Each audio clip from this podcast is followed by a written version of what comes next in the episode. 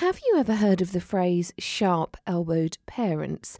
No, I hadn't either until about 2 hours ago, but it was brought to my attention this morning when I was taking a look through the week's papers with David Niven. He's the former chairman of the British Association of Social Workers and a man of many hats, a fellow podcaster as well at that. I felt with so many natural synergies and connections, it'd be a great time for us to get together and meet and do a paper review for us here at Freelance Bristol Mum. Well, this was David Laws, the schools minister, and he was talking about how children achieve and how they don't achieve and what he reckoned were helpful things. And he started talking about this phrase, sharp-elbowed parents. In other words, the ones that would virtually do anything to help their children attain good results. Mm. And he was saying things like, to do all you can to help your children to succeed in life is exactly what we want everybody to be doing. Well, that's fair enough. Mm. But he then went on to talk about sharp-elbowed parents are admirable role models fighting for their children's interests.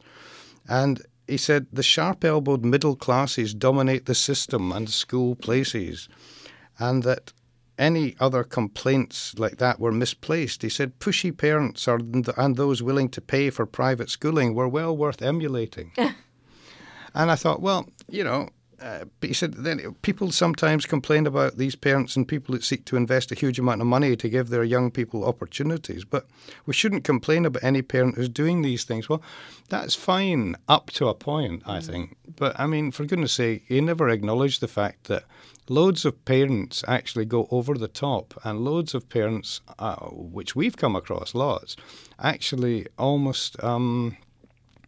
Well, they sweep the ground from under the confidence of of their children. They take away a lot if they don't actually achieve. They're almost like punishment. Mm. And therefore the self-worth of children becomes undermined. And I think at the end there's got to be a balance. So when you've got somebody in authority like him actually saying this is the only way, I think that's, well, it's just wrong. And in effect, at the end of the day, it just sort of undermines a lot of things that you want. You want children to achieve, but you don't want children to be wrung out, exhausted and humiliated. It's a really interesting point that you raise, actually. And I know of a couple who... recently, their son failed the 11+, and the mother is most definitely a sharp-elbowed mother and is 100% blaming the father for the fact that the couple, I hasten to add, have now separated, but still very involved, obviously, both in the parenting. And the poor child is obviously the person that you think of throughout all of this, and is, in my mind, getting a very mixed message, because I think that failure or not necessarily succeeding where you want to is a big part of life. And, you know, not necessarily getting the grades and that whole pick yourself up and dust yourself down and flourishing in different ways is so important. And it's almost like we're overlooking this. Is this about what we're doing for the child, or is this about what parents can say and put in their boasting books? Yeah, I think that's a very good point. Probably a bit of both, actually, and I think that's where, if you don't have both sides of it and you don't have a kind of an addendum, if you like, to this, where you say, look, try your hardest, and if you don't succeed and you can be seen to have tried your hardest, then we'll try something else, or then we'll build your strengths, and then if you aren't a particularly great academic, then we'll find you great things that you are good at. You might be creative, you might be whatever. You know, the world needs variety. You know, we're not all clones, and as long as people are loved and respected and cared for and valued, then at the end of the day, all we really need to care about is stopping ministers like this spouting rubbish. And the interesting thing is he's actually actively encouraging more parents to behave like this. Yeah, you know? Yeah, exactly. It's nothing to do with the children at all. No. This is to do with, as you said, the idea of putting ticks on your CV or putting ticks on your kind of boasting books. Now, your second story is one that actually caught my eye earlier this week for many reasons, not least because I'm a pregnant woman myself. And this is bringing into question the possibility that they might try and ban pregnant women drinking altogether? Go into the story on this one, please. Well, I mean, this is a bit extremer than just having a drink. I mean, this is a case where a child who's now 6 is who's in care because they're no longer in contact with the mother, and the child has actually suffered developmental problems through fetal alcohol syndrome because the mother continued to drink very, very heavily against all advice, against every effort to try and stop her during the pregnancy. And permission's been given for the court to hear the allegations that the mother ignored all the warnings from antenatal medical staff and social workers about the consumption of alcohol, and so essentially has damaged the child. And therefore, the compensation from the Criminal Injuries Compensation Board has been granted that an application can be made. And this is a real groundbreaking piece of legal application. I've never heard of this happening before. But we all know that we always try and encourage people not to drink heavily during pregnancy because just like smoking during pregnancy, it actually affects the fetus. And we've never had this kind of application on behalf of the child up to date. And I think it's a pretty, well, it's not only an interesting story, but it could be quite a groundbreaking piece of law. Do you think that it will come off? Do you think this will be the first of many we'll see? I don't know, because the local authority won its claim in the initial hearing, but it lost it later at an upper tribunal on the grounds that an unborn child is not a person in law, and therefore no criminal offence could have been committed. And so I think we're looking really here at the edges of lawmaking. There's a wide-ranging debate here, and not only here, but United States. In some United States states in the U.S., they've actually made it a criminal offence now. And so, again, across... To drink when pregnant? Well, to drink excessively during pregnancy. I mean, okay, you define excessive. But it just shows you that, again, here we are within the Western industrialised world with a whole variety of different judgments on a particular piece of activity, and also again to do with unborn children. There's always a variety of legal arguments to do with unborn children that aren't universal. And what are they hoping to achieve at the end of this? To some form of compensation, or compensation for the child, because the child, although it didn't go into too much detail, said it had developmental delay and therefore was kind of in some way impaired in terms of its abilities and functioning. But, on the other hand, I would love to see, I don't mean that badly, but just intellectually, how this pans out if the case is won, because then you'd have all sorts of things like define too much drinking, define whatever. And I guess it comes down again to medics and others making assessments. It's funny because the way that it was pitched, and admittedly it was just through social media that I saw the story, it was, this is a groundbreaking story, and could pregnant women be banned from drinking altogether, which obviously immediately got my goat. And I think the problem is, speaking on a personal level, as soon as you say you cannot have something, you instantly want it. But, I hasten to have had the odd glass of wine throughout this pregnancy, and that is it. But there's a real huge difference between, an odd glass of wine and drinking excessively on a daily basis. And as you say, and how do you police that anyway? How do we make a difference? Well, I mean, exactly. It's what goes on sometimes in the privacy of people's own homes. I mean, you'd have to have a state where you had cameras and goodness knows what else in there. But I think we all know, though, and I've come across many times in my career, mothers who have been unable to control the addiction, mothers who have been unable to stop maybe 1 or 2 bottles of vodka a day, or we're talking real excess here. We're not talking a glass of wine or a couple of glasses of wine. That I'd be very, very surprised if there was many people that thought that was dangerous. I think what we're talking about is heavy consumption, and to be quite frank, I mean, I'm no medic, but I've always been convinced of the idea that level of consumption, just like somebody smoking 40 cigarettes a day while they're pregnant, must have an effect, does have an effect. It's been measured, it's been shown. It's a no-brainer, isn't it? Yeah, absolutely. A really interesting one there. I quite like this as well, and again, it's health. In fact, it's quite nice because it's fathers that we're talking about here. And often we hear that, fathers, Charlie Chaplin had numerous children at whatever age it was and so on and so on.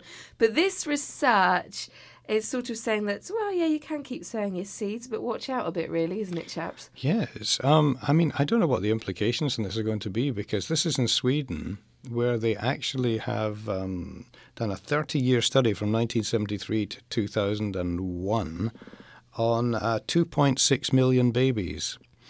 And they've shown all sorts of really sort of interesting statistics that the age of the father when the child was born or conceived, if the father was 45 years or older, there's a marked increase of autism, attention deficit disorder, bipolar disorder, substance abuse and low academic achievement. Gosh. But that's interesting because we're looking there at both physical disorders and cultural things, aren't we? And I wonder how much that is to do with a father's level of interest. I don't know. There's so many other things you need to take into place. I would imagine they would say, for goodness sake, don't take it absolutely, because you'd have the things like children within the same family, you'd have who may have been born years apart, and therefore the father was a different age, but they may have had different problems as well. But I think it's interesting in terms of, because it went on, and I haven't got the information with me, but it went on to talk about the actual medical situation as well, if you like, the physiological impact in terms of the condition of sperm and how that is actually affected by the age of the father and so forth, and how that particularly might affect the actual conceiving of the child and what's passed on. It's funny because I think that now women are almost chastised for being older mums. And yet I've always been a big believer in, if you haven't met the right person, then how on earth it just wouldn't be sensible to, have children too young. You've got to wait until it's the right point in your life. But we never look into the father and the father's age, and we never hear the flip side to that. It's always the celebrity father who's had another baby at whatever age, and so to actually hear that it does have ramifications is intriguing. But quite what we then do with that information is another thing.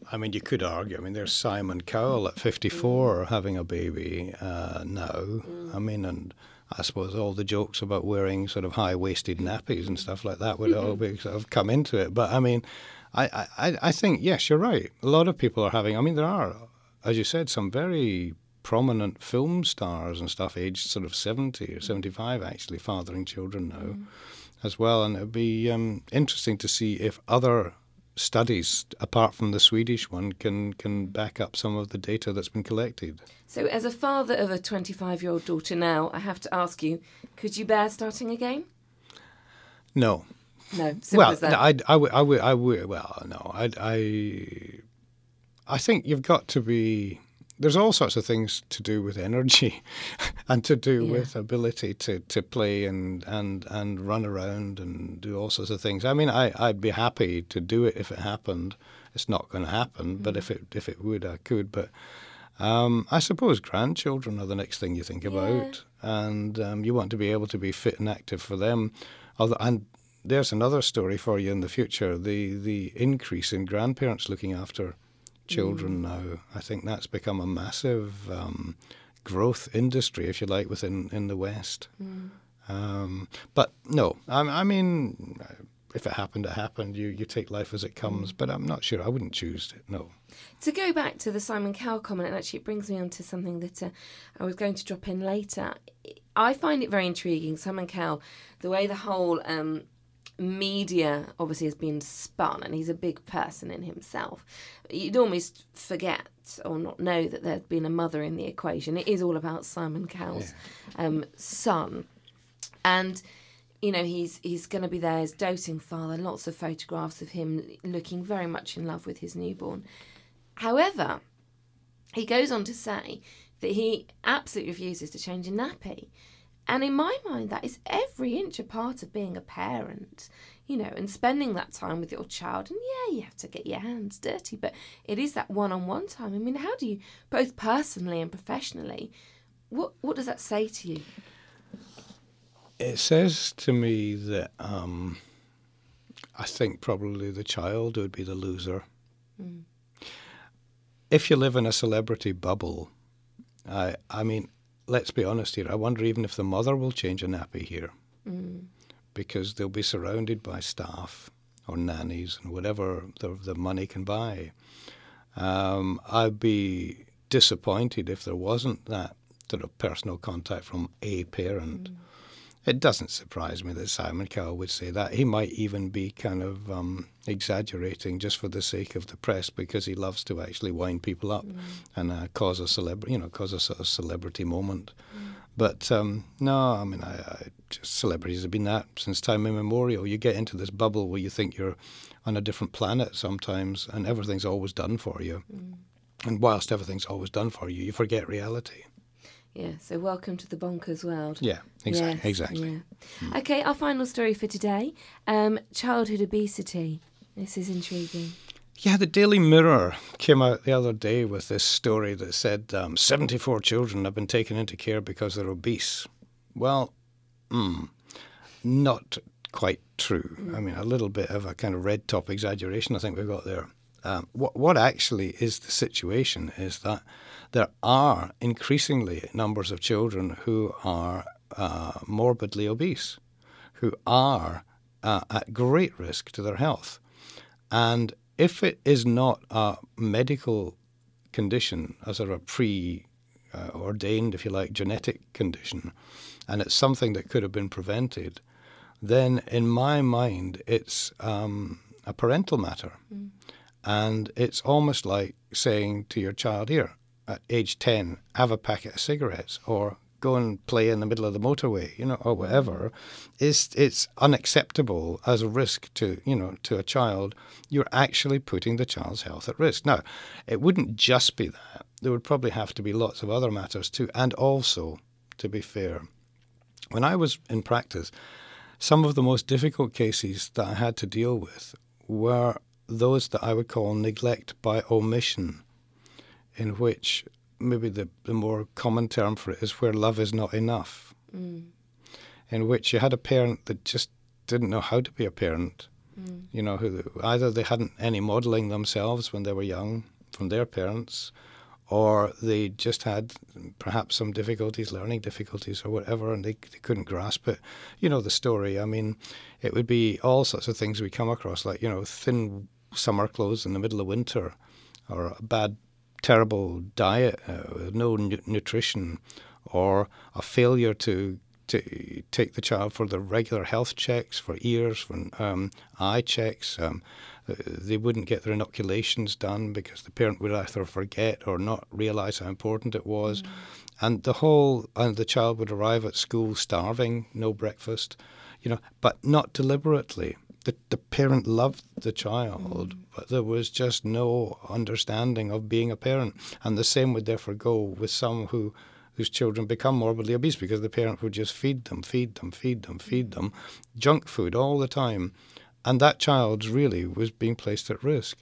And so when you get sensationalist headlines that the Daily Mirror had, saying 74 children taken into care by social services for being obese, as if it was some kind of ridiculous kind of East European state kind of taking things over, it really scares people. Mm. Whereas it's not the case at all. It's a combination of factors in a very sad situation. Mm. And what do you think can be done there? I mean, like you say, it's a sad fact that there are parents out there who weren't parented themselves, they didn't have the good role models, and therefore it's hard for them to be a parent because they don't know.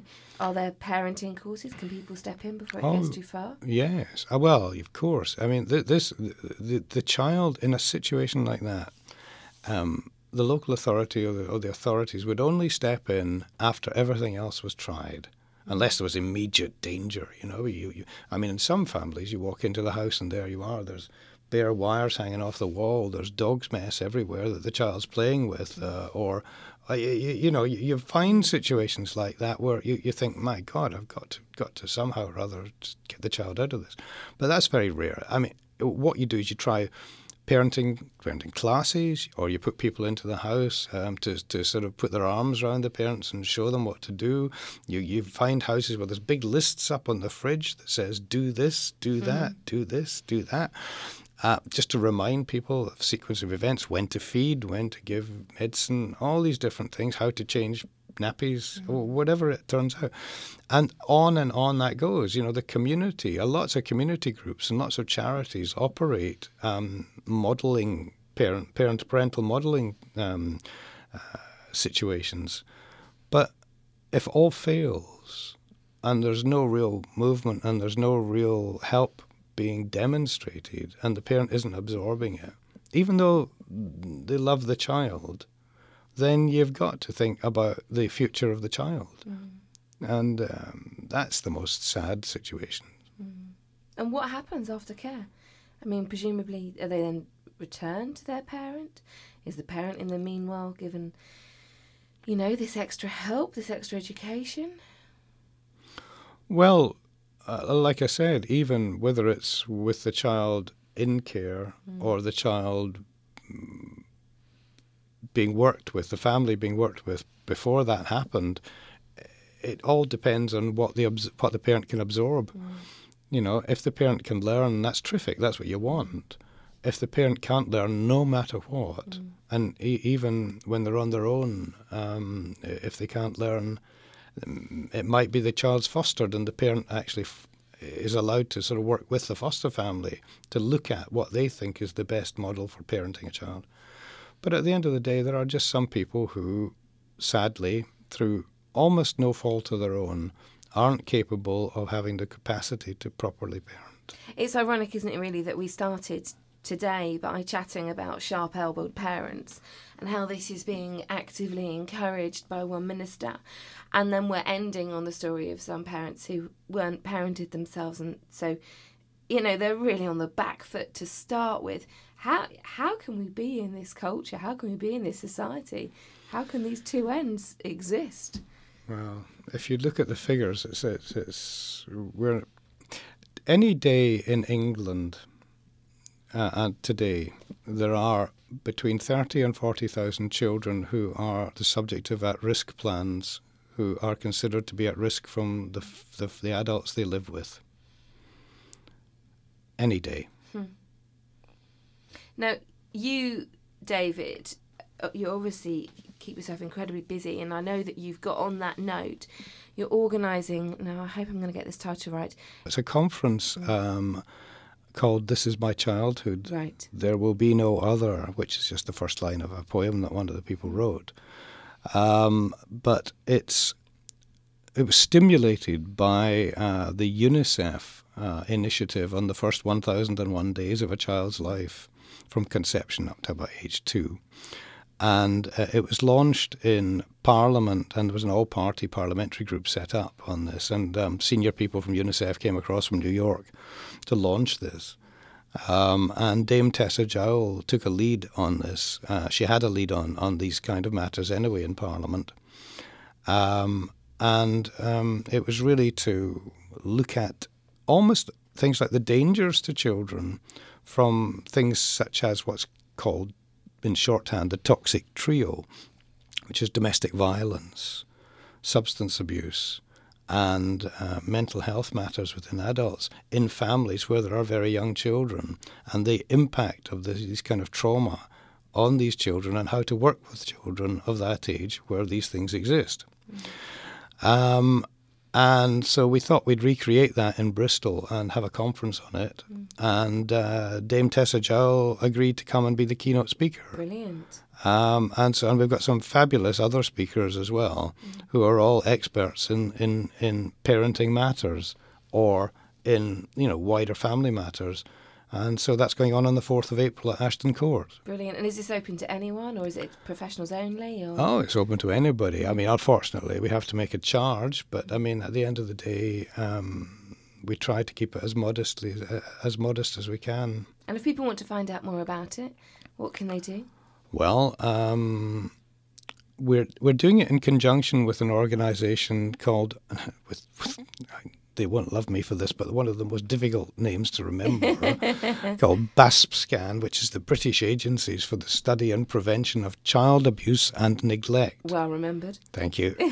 And my company. Right. And you can find it on our website, if you like, which is but my podcasting website, which is what I'm transferring everything to, which is it's socialworldpodcast.com. Socialworldpodcast.com. And go on, this is your chance. Tell us your bit. Great to speak from one fellow podcaster to another. What do you talk about? How to get chatting? Do you know, everything and anything. It's like being a little boy in a sweet shop. The opportunity to do things and talk to people and interview people that I've always wanted to. The opportunity to do it not restricted by a little bit of geography, sometimes possibly like broadcasters are, you know, in the region and talk to people internationally or, you know, far away. Because of my background in social work, a lot of it's geared to people and issues to do with social work, which, of course, is such a broad church. But on the other hand, I called it the Social World Podcast to give myself a bit of elbow room and talk to several other people. And I had a lovely interview that I did. In fact, I got my niece to do live from the Maasai Mara in Kenya. I was a tour guide there because I was talking about the disappearing communities. And, I mean, she's terrific. She's at the moment, I shouldn't say this, but she's on her way into Burma via China to do some filming and, you know, hopefully getting me some interviews there as well. But at the end of the day, it gives you such a broad opportunity and I hope good listening. Well, David, it's been cracking listening this morning and really nice talking to you. And I'm sure it'll be the first of lots to come. And you, Faye, thanks. And don't forget, if you'd like to check out David's podcast, it's Social World Podcast. Or likewise, if you'd like to be a guest on the show or you've got any ideas that we should be covering, please do get in contact. You can drop me a line, hello@freelancebristolmum.co.uk.